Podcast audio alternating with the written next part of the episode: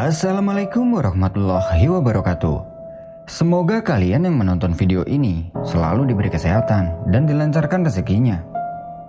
Pada kesempatan kali ini, aku akan menceritakan pengalaman horor dari pendaki Gunung Selamet. Di mana waktu itu, mereka ini tanpa disengaja membawa benda yang disukai oleh makhluk halus, hingga membuat salah satu dari mereka hampir celaka.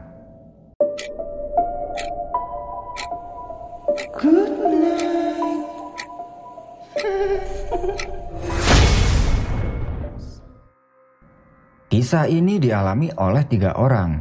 Sebut saja mereka adalah Yusuf, Heru, dan Ari. Mereka bertiga ini bisa dibilang masih pemula dan lagi suka-sukanya mendaki gunung. Sedikit demi sedikit, mereka ngumpulin uang buat beli peralatan sendiri.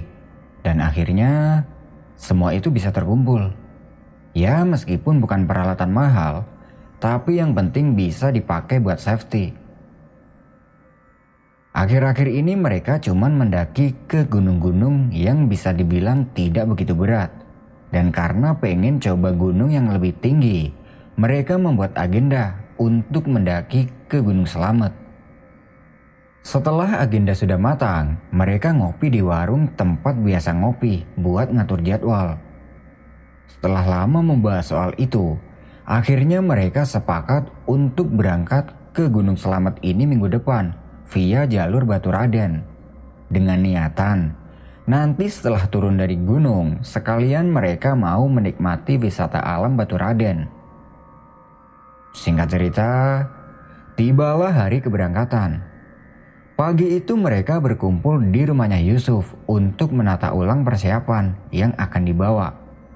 Setelah semua dirasa udah lengkap, mereka berangkat dengan menggunakan mobil milik ayahnya Yusuf. Mobil dikemudikan Yusuf sendiri, dan karena pagi itu di antara mereka belum ada yang makan, Yusuf menghentikan mobilnya di depan warung pinggir jalan untuk sarapan. Jadi warungnya itu kayak semacam warteg gitulah. Di situ mereka bertiga makan dengan lahap. Dan setelah selesai makan, mereka santai-santai dulu di warung sambil sebat. Dan pas lagi nyantai-nyantai itu, Heru bilang, Bungkus nasi enak nih kayaknya, buat ntar dimakan di jalur. Perkataan Heru itu ada benarnya. Mengingat yang didaki ini adalah Gunung Selamat, jadi mereka setuju sama Heru. Mereka pesan nasi lauk ayam goreng, ikan, telur, dan sambal untuk dibungkus. Setelah rokok sudah habis dan nasi juga sudah selesai dibungkus, mereka melanjutkan perjalanan. Singkat cerita, Sampailah mereka di daerah Batu Raden. Mereka langsung menuju ke pos perizinan dan sampai di sana sekitar pukul 10 pagi. Di pos perizinan terlihat sangat sepi, tidak ada pendaki satupun. Hanya ada satu motor milik petugas pos dan beberapa orang yang sedang berjaga. Yusuf memarkirkan mobilnya di sebelah pos izin, kemudian mereka menuju ke pos buat minta izin mendaki. Hari ini nggak ada yang mendaki ya mas? Belum ada mas. Kebetulan ini juga baru dibuka tiga hari yang lalu jalurnya. Habis PPKM. Oh, berarti belum ada yang naik sama sekali. Ada. Hari pertama ada empat orang, tapi udah turun kemarin. Di pos itu, mereka mengisi formulir yang diberikan petugas, kemudian melakukan pengecekan perlengkapan dan logistik oleh petugas. Setelah semua perlengkapan sudah dinyatakan lengkap, mereka diizinkan untuk mendaki siang ini juga. Dari pos perizinan mereka naik ojek menuju ke titik nol atau bisa dibilang pintu rimba. Sesampai di sana, mereka berdiri melingkar dan berdoa. Setelah itu, perjalanan dimulai tepat pukul 11 siang. Di awal-awal perjalanan mereka menjumpai sumber air yang sangat bersih dan Heru menyarankan pada yang lain untuk mengisi botol air yang kosong. Sebenarnya waktu itu mereka sudah membawa persediaan air cukup banyak, tapi nggak ada salahnya kan kalau ngisi lagi. Ya buat jaga-jaga kalau di atas nanti kekurangan air. Setelah mengisi beberapa botol kosong, perjalanan kembali dilanjutkan. Trek yang dilewati cukup rimbun, gak tahu karena udah lama gak dijamah pendaki karena PPKM atau memang jalurnya masih asri. Seringkali mereka berjalan sambil menebas semak yang menghalangi jalan. Sering juga mereka jalan melewati aliran air yang mengalir di jalur pendakian. Sampai di sini, belum ada kejadian aneh yang mereka rasakan.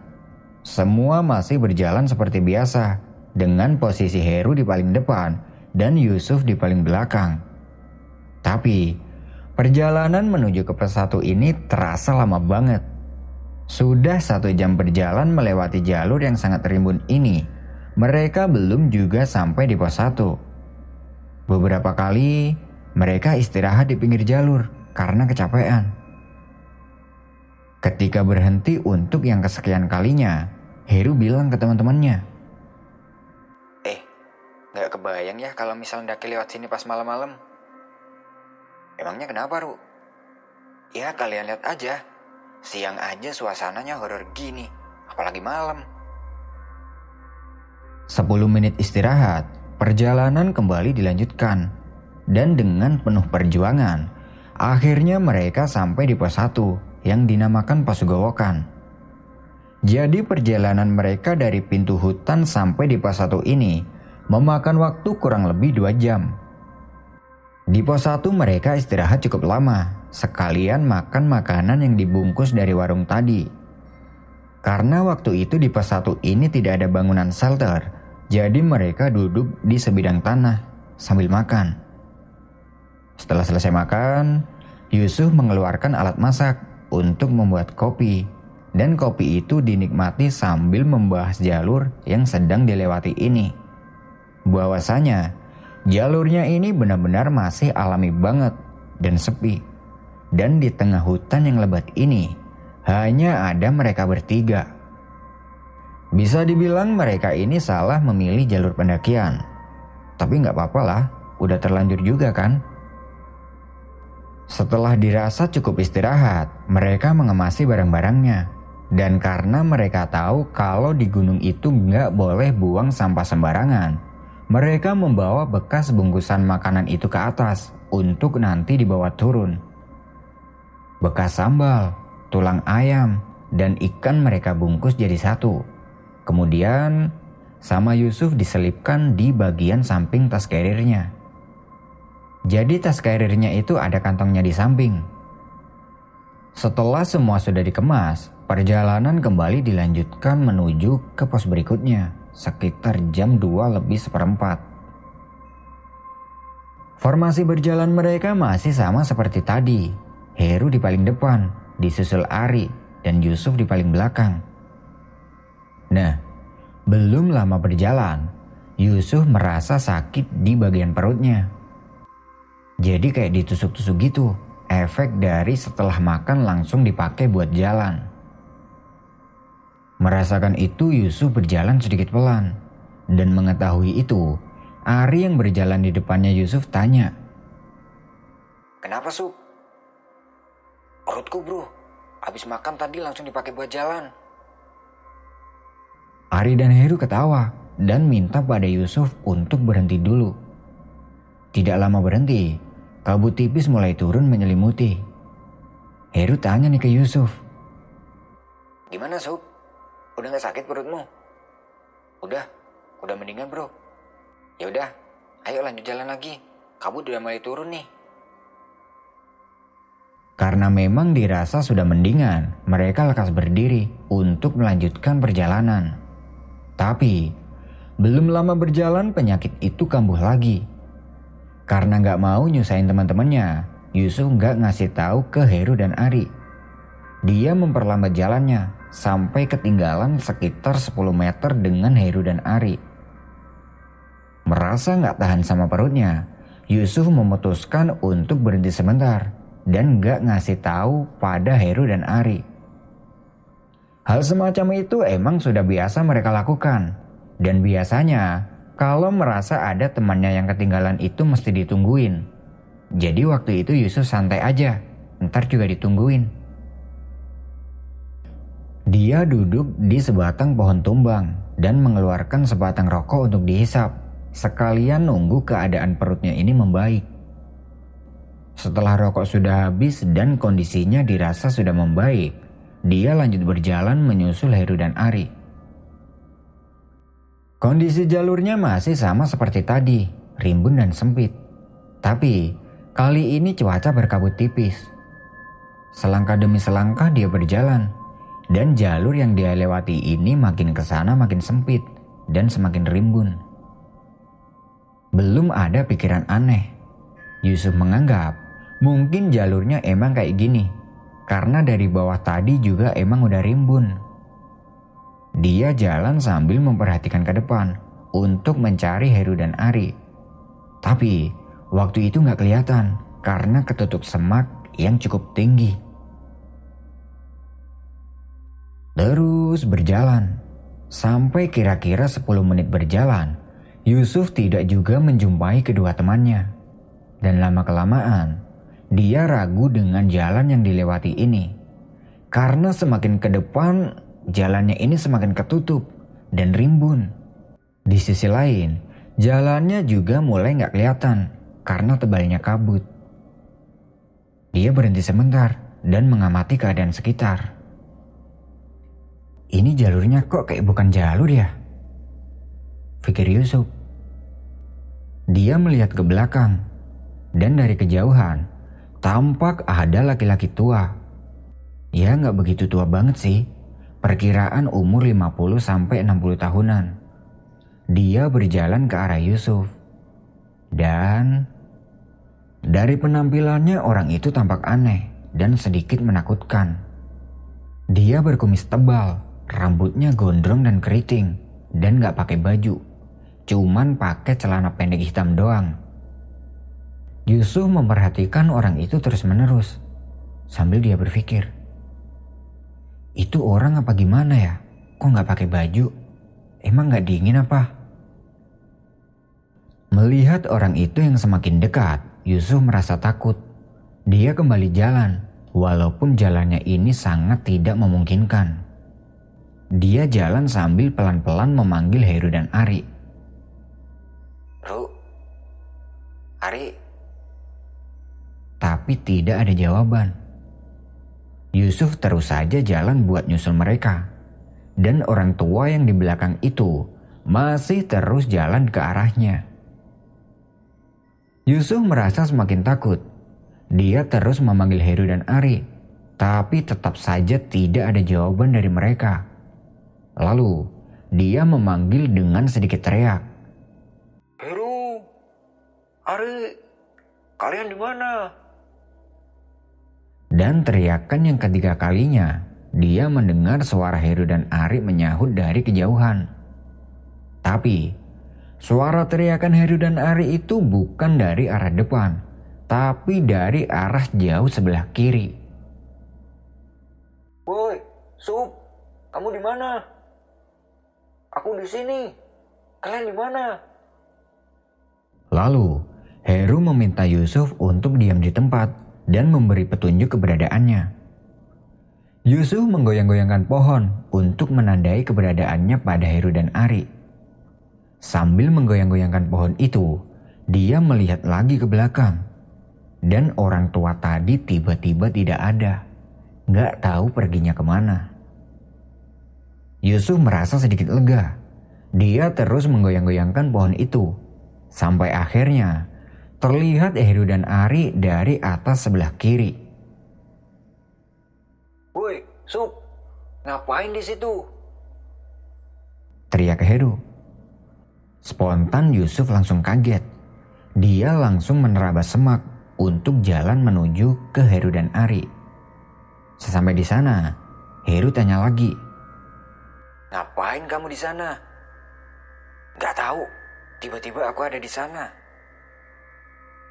Jawab Yusuf dengan keadaan bingung. Karena memang dia sendiri juga tidak tahu kenapa tiba-tiba ada di sana. Heru dan Ari kelihatan bingung dan saling ngeliatin. Yaudah, ayo balik ke jalur. Ini bukan jalurnya, Sob. Mereka berjalan menuju ke jalur pendakian. Sesampai di jalur, Yusuf menjelaskan pada Heru dan Ari kalau tadi dia ini sempat berhenti karena perutnya sakit. Dan pas mau nyusul teman-temannya, tiba-tiba jalannya kayak gitu tadi. Di mana Yusuf tadi? Di turunan ke arah lembah. Heru dan Ari semakin bingung, terutama Yusuf sendiri. Berhubung sekarang mereka ini sudah berkumpul, akhirnya ya sudahlah, Heru memberi saran pada Yusuf. Ya udahlah, lain kali kalau mau berhenti bilang dulu ya Sob. Kita sempat panik juga tadi. Kita udah nungguin lama, tapi kamunya nggak nyusul-nyusul. Dan tiba-tiba ada di sana. Heru mengajak yang lain untuk lanjut berjalan dan melupakan kejadian tadi. Dan meminta sama Yusuf buat jalan di depan. Dan jangan ada yang berpisah lagi. Perjalanan kembali dilanjutkan. Sambil jalan itu, Yusuf masih tidak habis pikir. Lalu, Yusuf juga ingat sama orang tua yang jalan di belakangnya tadi. Tapi dia tidak memberitahu dulu ke Heru dan Ari. Singkat cerita, sampailah mereka di pos 2 yang dinamakan Jenglik. Mereka sampai di situ sekitar pukul 5 sore. Karena memang hari sudah sore dan cuaca juga cukup berkabut, mereka memutuskan untuk bermalam di pos 2 dan lanjut jalan lagi besok. Semua isi tas mereka keluarkan, termasuk sampah bungkusan makanan tadi yang ada di samping tasnya Yusuf. Nah, posisi bungkusan itu kan ada di samping tasnya tuh. Sama Yusuf ditarik aja nih bungkusannya. Dan tanpa disengaja, bungkusan itu sobek dan tulang-tulang ayamnya ini pada berceceran. Setelah itu, sampahnya mereka pindahkan ke kantung sampah. Satu tenda berkapasitas empat orang mereka dirikan. Dan di depan tenda itu, mereka pasang flyset. Setelah itu mereka lanjut bikin makanan di bawah flyset tersebut. Setelah makan, mereka ngopi-ngopi di depan tenda. Karena kebetulan malam itu suhu tidak begitu terasa dingin. Karena memang sekarang ini lagi musim penghujan Awalnya mereka berpikiran membuat api unggun. Tapi mengingat kondisi di pos 2 ini cukup rimbun, akhirnya nggak jadi karena takutnya apinya ini loncat ke semak-semak dan kebakaran. Beruntungnya malam itu tidak turun hujan.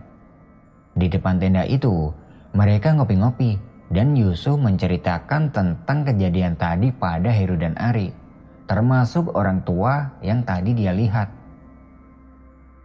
Kok bisa ya tadi aku salah jalan? Itu awalnya gimana sih, Sup? Tadi aku itu berhenti sambil ngerokok. Lah pas ngerokok, aku jalan lagi dan mau nyusulin kalian. Eh, tahu-taunya aku nyasar. Bisa jadi itu dibelokin sama makhluk halus loh, Sup. Aku mikirnya juga gitu. Soalnya tadi aku juga ngeliat ada orang tua pakai celana pendek doang di belakangku. Udah-udah, Gak baik ngomongin begituan. Yang penting sekarang kita udah pada ngumpul. Dan mulai sekarang jangan ada yang jalan-jalan sendiri ya. Sahut Heru sambil mengaduk kopi panas yang baru jadi. Mereka berhenti membahas soal itu dan lanjut ngopi-ngopi sambil membahas hal lain. Karena malam semakin larut, mereka masuk ke dalam tenda buat tidur biar besok kembali fit untuk melanjutkan perjalanan. Tenda yang berkapasitas empat orang ini cukup luas untuk mereka bertiga. Yusuf menggunakan tasnya untuk dipakai bantal, kemudian tidur. Ketika sedang tidur, dia ini merasa kedinginan. Sleeping bag dia tarik ke atas sampai nutupin muka. Dan pagi harinya, Yusuf ini dibangunin sama Heru dan Ari. Sup, Sup, bangun Sup. Masih dalam mode ngantuk, Yusuf bangun. Dan pas bangun itu, dia benar-benar kaget. Karena posisi tidurnya Yusuf ini tiba-tiba tidak berada di tenda, tapi di luar, di bawah pohon di dekat tenda. Yusuf yang tadinya dalam mode ngantuk langsung kaget. Sup, ngapain tidur di sini? Yusuf cuma diam, karena dia sendiri juga bingung. Woi, Sub, ditanya diem aja. Gak tahu bro, kok aku ada di sini ya? Heru dan Ari terlihat ikut bingung. Mereka mengajak Yusuf buat kembali ke tenda. Dan di tenda itu, Yusuf bilang, Yang pindahin aku siapa? Perasaan aku gak ngerasa pindah loh. Gimana sih, Sub? Kamu yang pindah malah tanya ke kita. Kayaknya ada yang gak beres nih di sini, bro. Udahlah, ayo masak. Habis ini kita langsung jalan. Pagi itu, cuaca masih berkabut. Masih dalam keadaan bingung, Yusuf ini udah gak bisa ngomong apa-apa. Setelah sarapan, Heru ngajakin yang lain untuk segera melanjutkan perjalanan dan minta pada yang lain agar nggak ngebahas soal horor lagi. Kejadian yang dialami Yusuf itu udah lupain aja.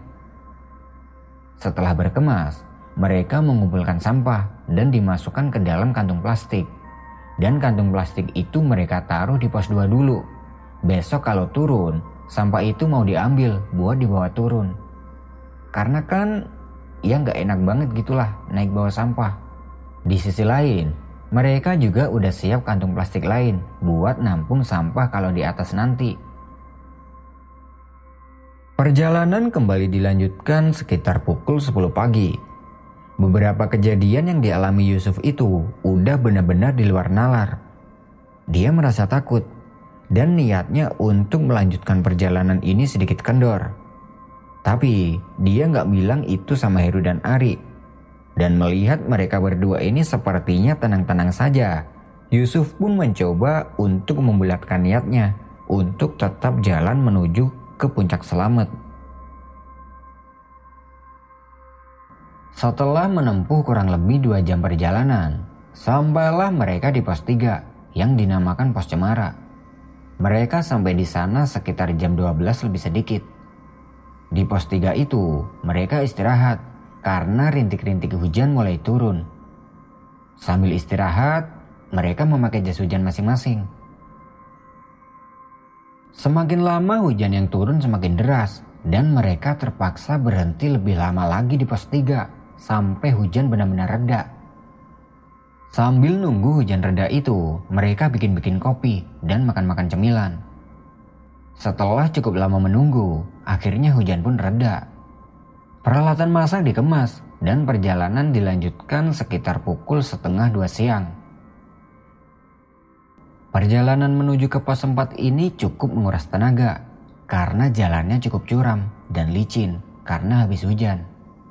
Dengan sangat berhati-hati, akhirnya sampailah mereka di pos 4 yang dinamakan Sang Yang Raka, kurang lebih pukul 4 sore. Nah, mengingat hari sudah sore dan berkabut, mereka memutuskan untuk camp di sini lagi aja dan lanjut summit ke puncak besok pagi-pagi. Satu tenda yang sama mereka dirikan seperti kemarin dengan flyset di depannya. Setelah itu, waktunya mengisi perut yang sudah mulai keroncongan. Karena niat mereka besok summit pagi-pagi, malam itu setelah makan mereka langsung masuk ke dalam tenda dan tidur. Sebelum tidur, Yusuf ini trauma sama kejadian kemarin. Takutnya dia dipindahin lagi Heru meminta pada Yusuf agar zikir dulu sebelum tidur. Semoga kejadian kemarin tidak terulang lagi.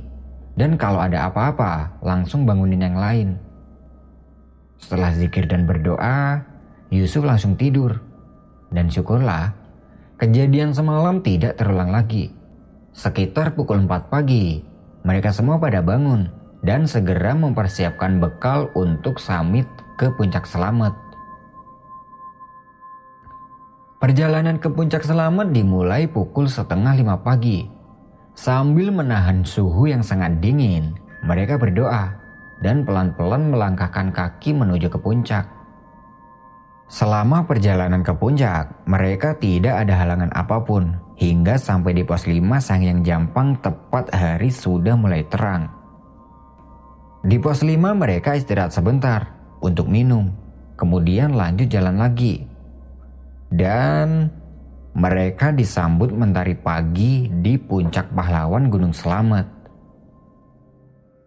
Di puncak mereka sangat senang dan saking senangnya Yusuf dan yang lain sampai sujud syukur melihat keindahan alam di atap tertinggi Jawa Tengah.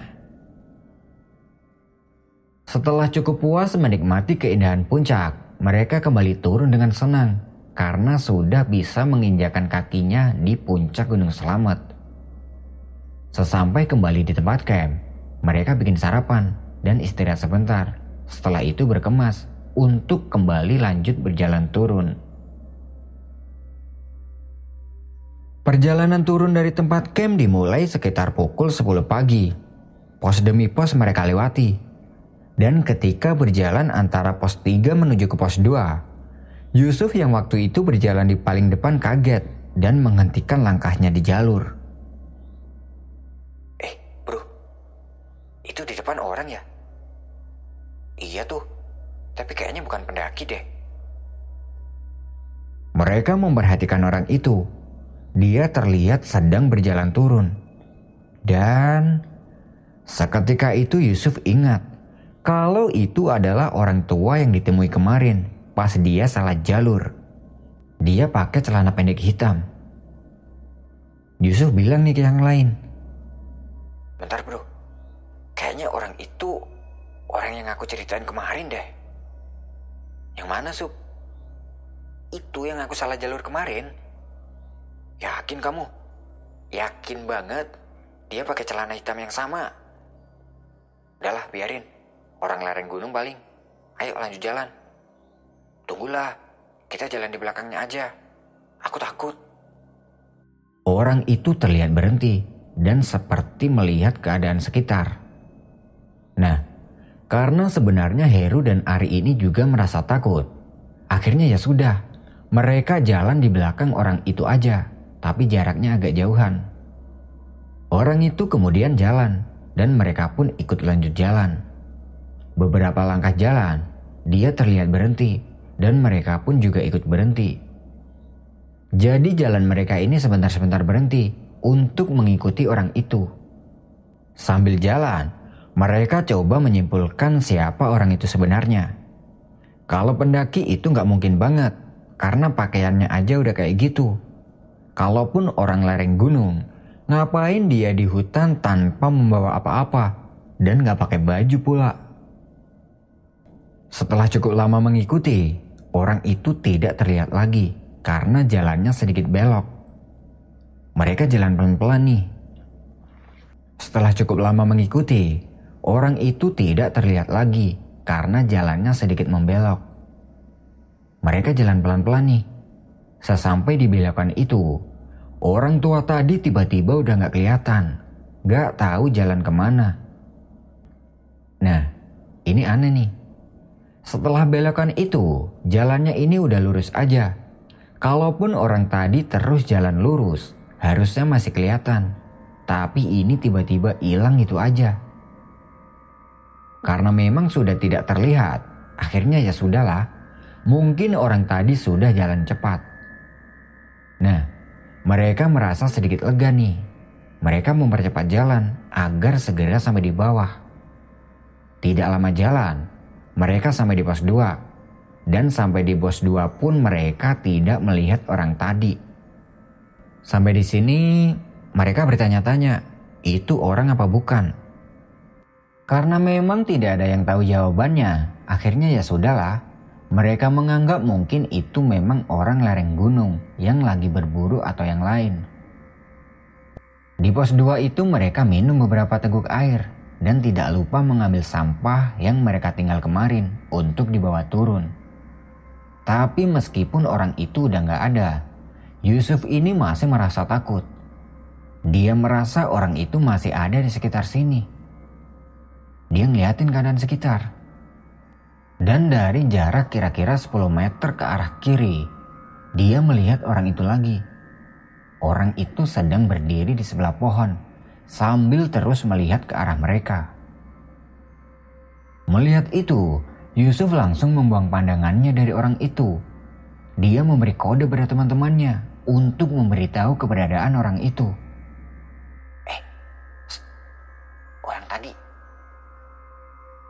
Sambil dia ngelirik ke arah kiri. Mana, Sob? Itu, di di sebelah pohon. Dia ngeliatin kita. Heru dan Ari ngelihat ke arah kiri. Dan benar, orang itu beneran ada. Di sini, mereka merasa takut lagi dan memutuskan untuk cepat-cepat lanjut jalan.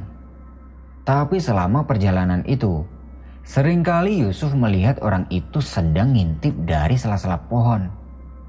Jadi seakan-akan orang itu terus ngikutin mereka. Sambil jalan Yusuf coba memberitahu teman-temannya dengan pelan. Bro, ini gila sih. Orang itu ngikutin kita terus loh. Di mana sih, Sup? Di setiap pohon mesti ada. Biarin aja, Sup. Ayo jalan lebih cepat lagi. Mereka semakin mempercepat jalannya dan sesekali berlari kecil. Dan Yusuf, dia udah gak berani lagi nengok ke mana-mana. Dia cuma fokus sama jalannya saja.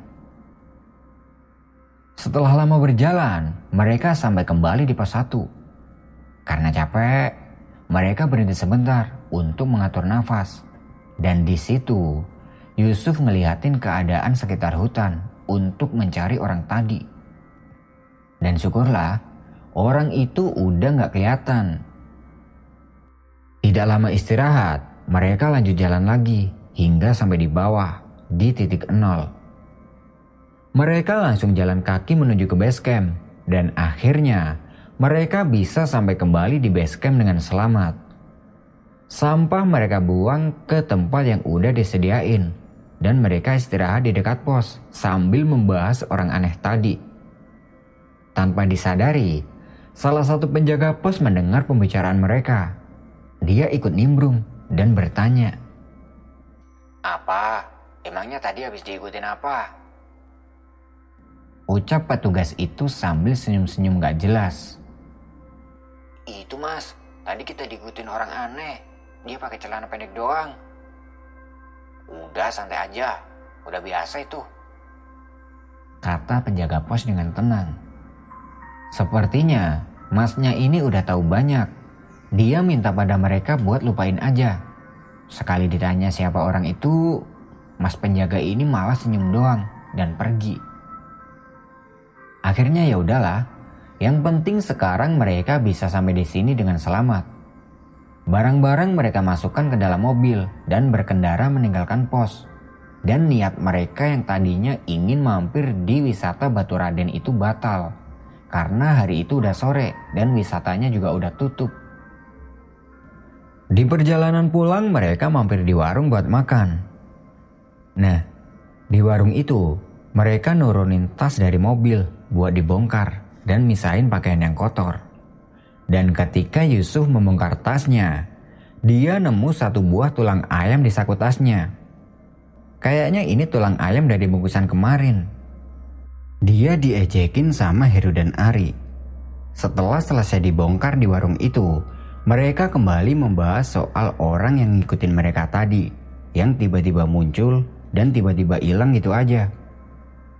Nah, pas ngebahas soal itu, ibu penjaga warung tiba-tiba ikut nimbrung pembicaraan mereka. Itu jelas bukan manusia, Mas. Itu lelembut yang ngikutin sampean. Soalnya sampean bawa tulang itu, dan lelembut itu suka sama tulang. Perkataan ibu itu mereka sinkronkan dengan kejadian janggal selama di gunung. Kalau dipikir-pikir, itu memang ada benarnya. Mungkin waktu naik itu Yusuf yang membawa bungkusan tulang. Jadi tanpa sadar, dia ini nyasar. Dan yang tidurnya Yusuf dipindahin itu, dia tidur berbantal tas yang juga ada sisa tulang. Sedangkan pas perjalanan turun, tulang itu dibawa sama mereka dari pos 2. Kejadian itu adalah kejadian paling horor bagi mereka selama pendakian. Tapi, itu tidak membuat mereka kapok mendaki gunung. Justru, selanjutnya mereka lebih berhati-hati. Sama dengan barang yang dibawa ke gunung, yang mungkin itu disukai sama makhluk lain. Nah, itu tadi adalah pengalaman horor yang dialami oleh Yusuf, Heru, dan Ari ketika melakukan pendakian ke Gunung Selamat via Batu Raden. Terima kasih undur diri dulu ya. Good night and see you next time.